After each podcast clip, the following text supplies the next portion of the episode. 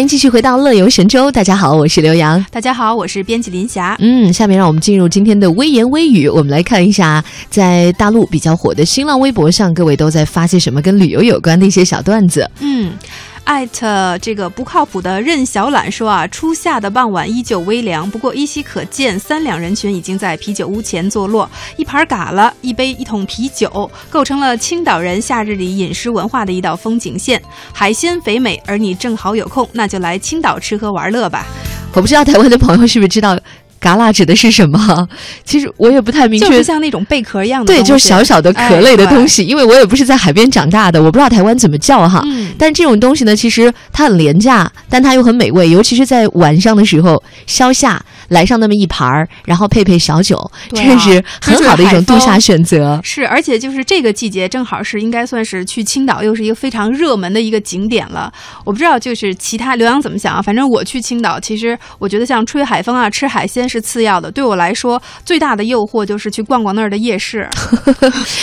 那问题，逛夜市的时候你是吃还是买呢？那边是购物啊，就好多那种外贸的这种小商品特别多。哦，青岛也是这样的。对对对。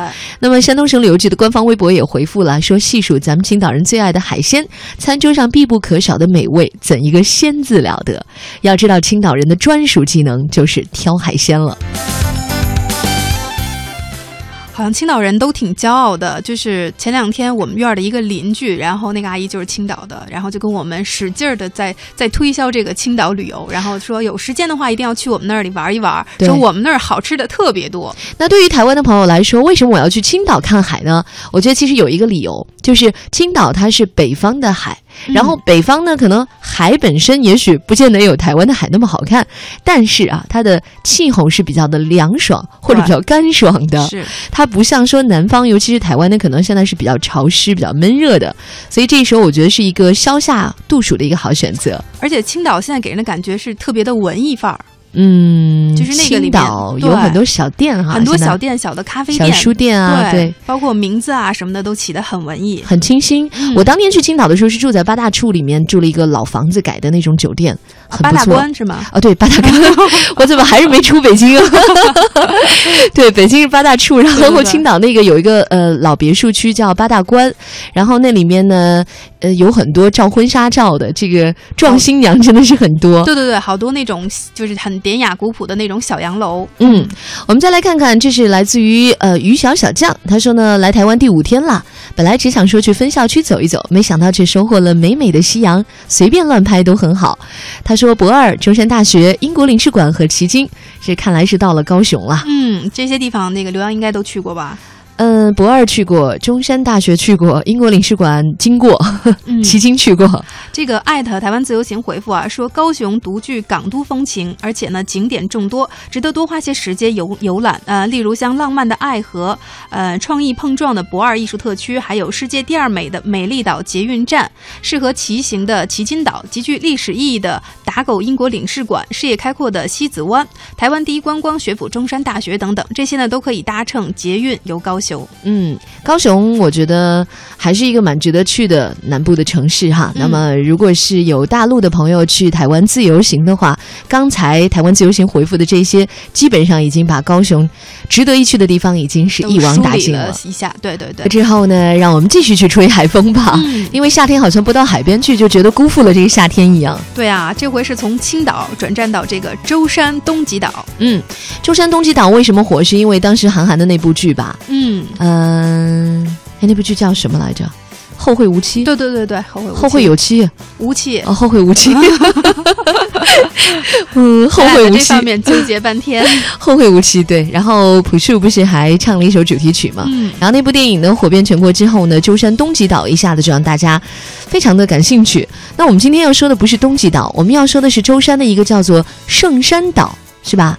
对啊，圣山岛。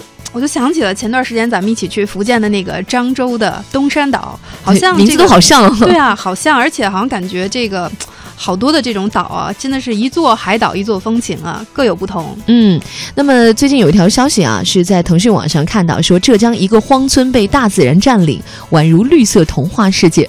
这个图片很多人都看到了，呃，其实真是全国网民都看到了哈，特别漂亮，就是那个村子啊，上面那个长满了爬山虎。就感觉跟那个《绿野仙踪》里面一样，就是童话世界那种感觉。然后这个图片呢是旅游达人清简 Jane 他拍摄的，而且分享到网络，单条的转发都已经达到了七千多条。那这个美女摄影师的粉丝也是肯定暴涨，嗯，就连大陆歌迷很喜欢的台湾词作家方文山都转了。那网友也调侃说：“要不要赶紧叫上周董给圣山岛写首歌呢？” 趁热打铁啊！哎，就是说到刚才说的那个图片啊，有一个形容词，就包括是形容这个岛屿最美的一句话，我觉得就是这是一座被大自然淹没的村庄，嗯特别值得回味。这个圣山呢是呃一个渔港重镇了，它呢是在就是在浙江舟山群岛里头的。嗯那么它和那个枸杞岛是比较近的，这两个岛的最近的地方呢只有七百米。哇，基本就要亲上了。然后在清朝光绪的时候呢，这已经成为一个非常著名的渔港，非常的繁荣。呃，圣山呢是圣寺列岛国家级风景名胜区的一个重要的组成部分，这里面呢也有很多的景点。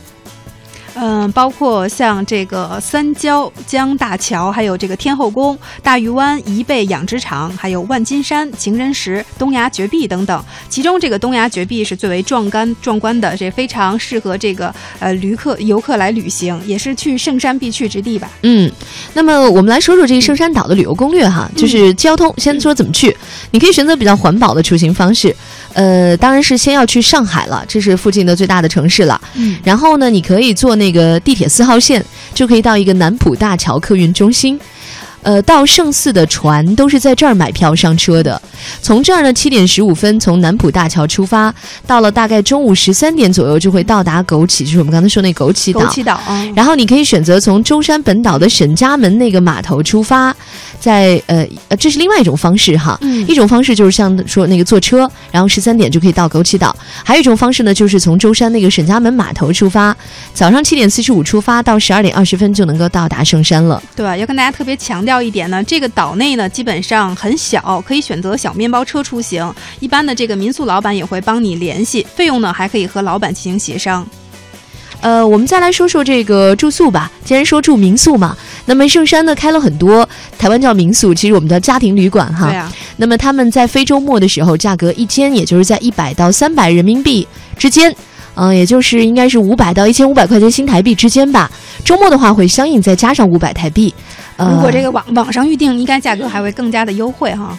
那么到了岛上的话，就是会看到我们刚才所描述的，就像是没有人的村子，然后到处覆盖着绿色植物，就像成了一个植物星球一样。对啊，当然到那儿之后，还是得准备上防蚊液啊、防晒霜啊这些海岛必备装备。嗯，而且你知道吗？如果是秋天去的话，这个绿色又会变成了一片红色，因为它那个树叶都变成了这个呃红色的这种感觉，所以基本上是有那种四季换装的感觉。嗯，我们知道舟山呢是我国第一缕阳光照耀的地方，所以呢，那个东崖绝壁是最棒的看日出的好地方。嗯，如果想要考虑求婚什么的、表白之类的，好这个地方挺有意义的。说我在阳光出生的第一缕阳光照到我们的时候，我向你许下爱的誓言。很有意义啊，值得回味。